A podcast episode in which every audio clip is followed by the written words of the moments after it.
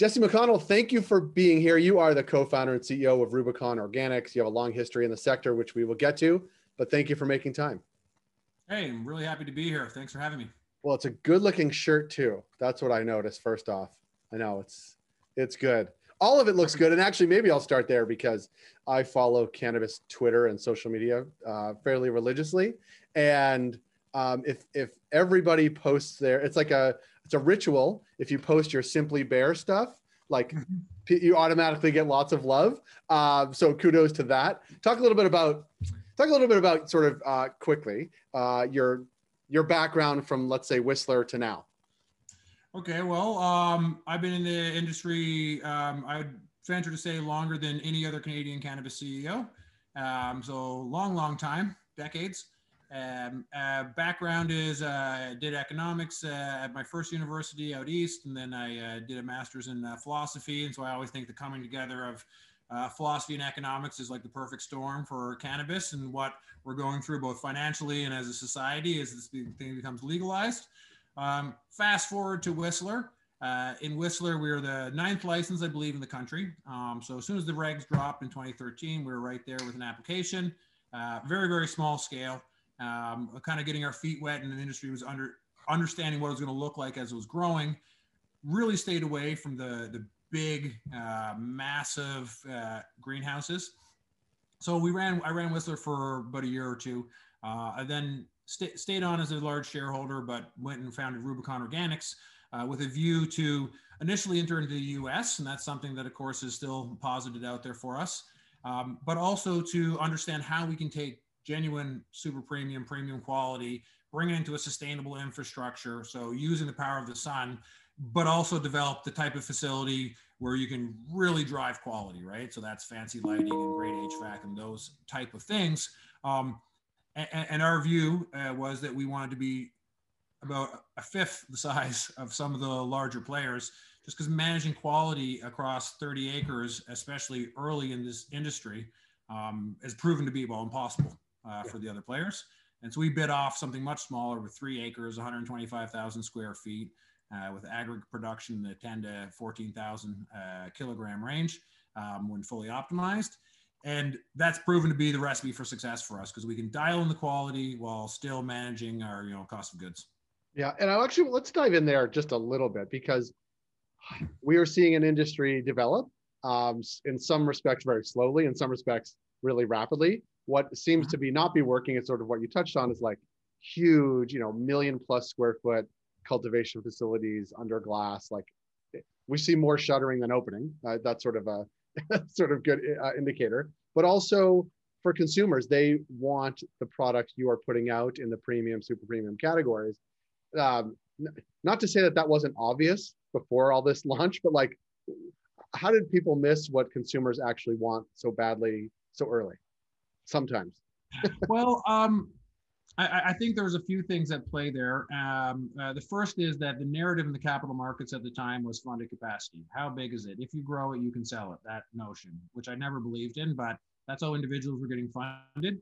Um, we funded our company in a very different way, um, very respectful of our shareholders' capital, um, including my own capital that's in there to the tune of millions of dollars uh, in our my own company.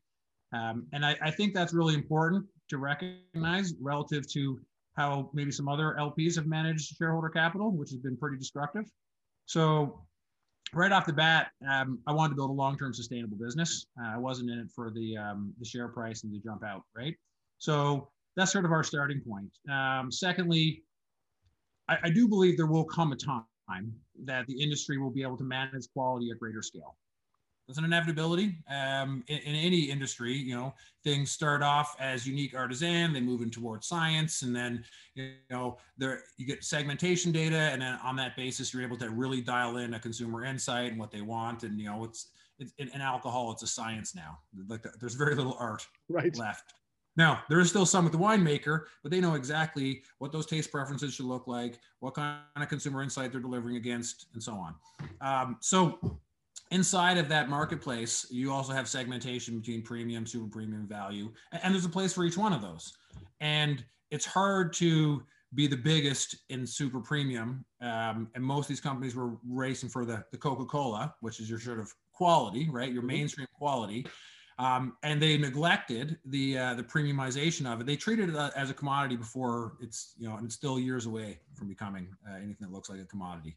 Um, and, and I think that was a big mistake um, by the big LPs.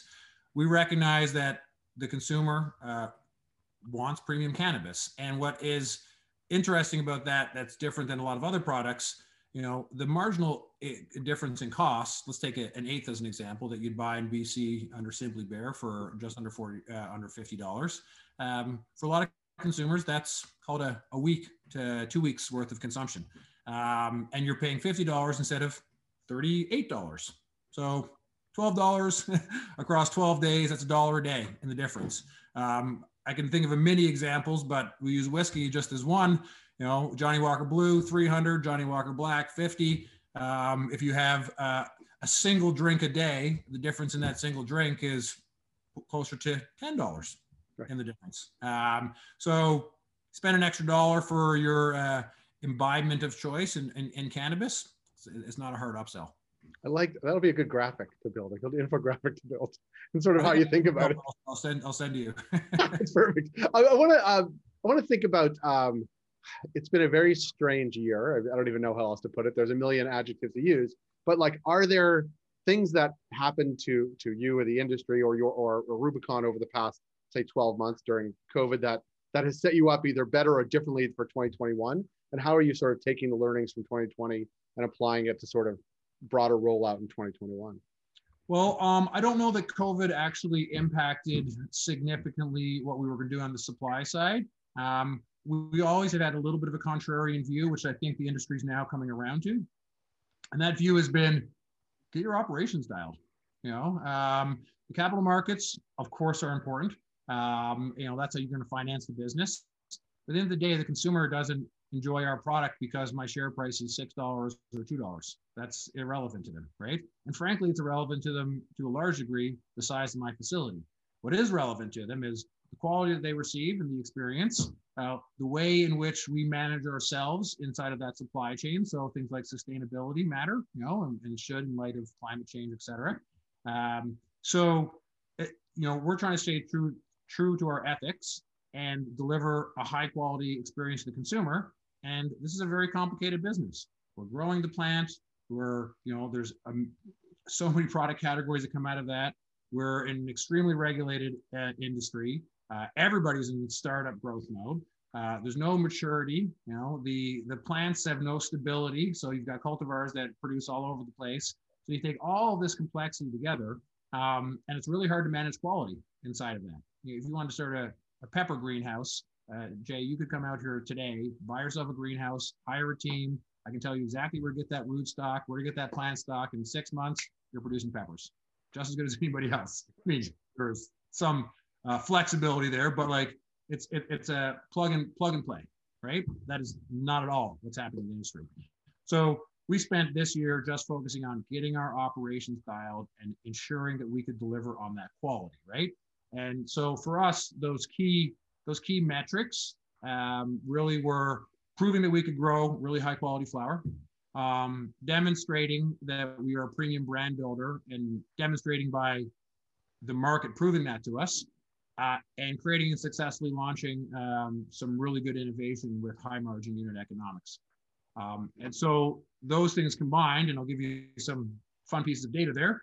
You know, we are number one in pre-rolls in British Columbia and Ontario in the premium space. Um, recall I've been in Ontario for six months. I've been selling product. We're already number one in, in the pre-roll category. Uh, we are number one in the premium category in 3.5 gram in BC and number seven in Ontario, which is a tremendous credit. That's, that's no small feat. Yeah, and so it's demonstrating that we can win in premium, right? Because our vision here is to be the dominant player in the premium organic space. Um, I'm not going to be the dominant player in the value space. Somebody else will be, will be dominant there. But we're building brands that consumers love. We're managing our quality throughout the process. We have so many touch points for quality, um, which has meant a few painful uh, experiences as well, including a crop or two that have been really good, but not not here. You know, they were here, and and I think a lot of um, a lot of LPs have just looked to push that into the marketplace uh, in the search for revenue, right? And but but that doesn't build the long-term sustainable brand. Yeah. So we've been we've had the luxury of designing the type of company that doesn't have huge cost overheads. My SG&A is lower than anybody that's scaled in the industry. I mean, literally, you can put us up against anybody. Our overheads are manageable. That lets us focus on quality while others maybe have been focused on survival. Yeah, it's interesting, and, and I want to think about this because you you have this history and you've built facilities, you've operated facilities, uh, more than one. Um, talk a little bit about sort of how everything is new. There's no maturity, sort of what you said. Like growing cannabis is not new, but growing it at scale, premium, regulated, all those things are relatively new when you overlay them all into each other. And, and how are you thinking about that? Like when you're thinking about designing and licensing a facility, what do you bring to that? Like, what are your key touch points? You're like, it needs to do these five things in these four ways, and this is how it's going to be dialed in? Or is it constantly changing sort of how you actually think about it?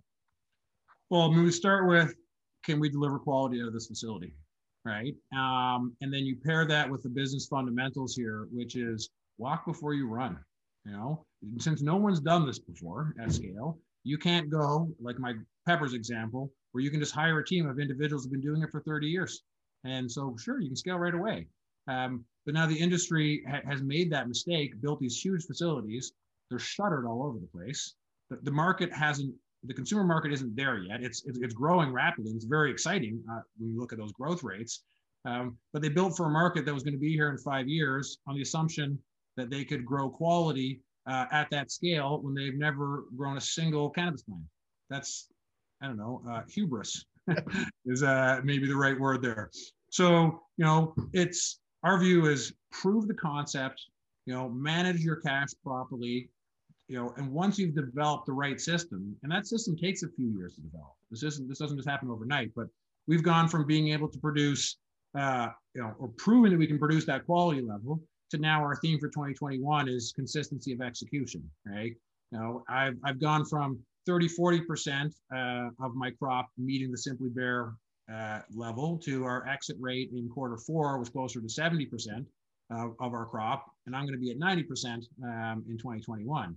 So, you know, building, right? Uh, a journey is a thousand steps and it starts with the first one. All kinds of nice little colloquialisms. There's like the, there's the there's the philosophy coming in right there.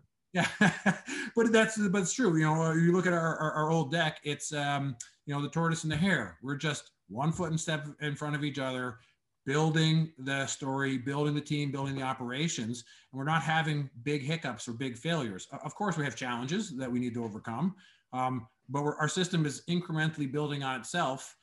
And now our foundation is well in place. We're, we're market proven with those brands, and we have the confidence to invest behind that innovation and drive the revenue and drive those points of distribution um, to really, you know, to grow the business uh, without concern that we're going to have um, a big, a big mistake or have to, you know, write off a bunch of inventory or something like this. Yeah. So we, we talked about, uh, uh, you sort of touched on, on BC and Ontario. Um, like where else, when you're thinking about it from a business perspective, where are the other places you want to be in Canada um, that you think will will be a great match for sort of Simply Bare and Rubicon Organics overall? Well, well, certainly we, we want to be a, a brand for all Canadians. Um, so we want to have that uh, full national platform. But, but of course, as you go down the list of marketplaces, you are going to look to BC, Ontario, and Quebec as the major markets. Uh, with Alberta, a smaller market but more developed, um, and you know, again, wanting to be in all the provinces, but having to prioritize how you do that because we're supply constrained. Some others are less supply constrained, but maybe but, but, demand constrained. Quality constrained. Yeah, yeah. yeah. So you know, I mean, I'd even encourage viewers to like go look at our old decks here and and the commitments that we have done. We articulated that we are going to deliver in the market. Every single one of those commitments we delivered last year. You know, um, it's the old adage of under promise and over deliver. Um, just you know make sure that make sure that you can you can make those commitments and we did that and and one of the big ones for us this year or in 2020 uh, was quebec um, getting into quebec it's a very exclusive market there's only a small number of lps in that marketplace but before we went in there um, we knew that what they wanted us for our organic and our premium but we wanted to make sure that we wouldn't have any out of stocks you know, that we could deliver against what you know the wishes of the sqdc were uh, and we could be a good partner for them and that's um, really important with any of the uh, distributors that we work with is we make sure that what we promise we can commit to Yeah. Um, so that's that's been our approach across all the various markets, and you know I think you'll see us. Uh, you'll likely see us on the East Coast if we can get our supply uh, where we want it to be, so that we can deliver against commitments out there. Uh, but as of today, we are BC to Quebec. I like it.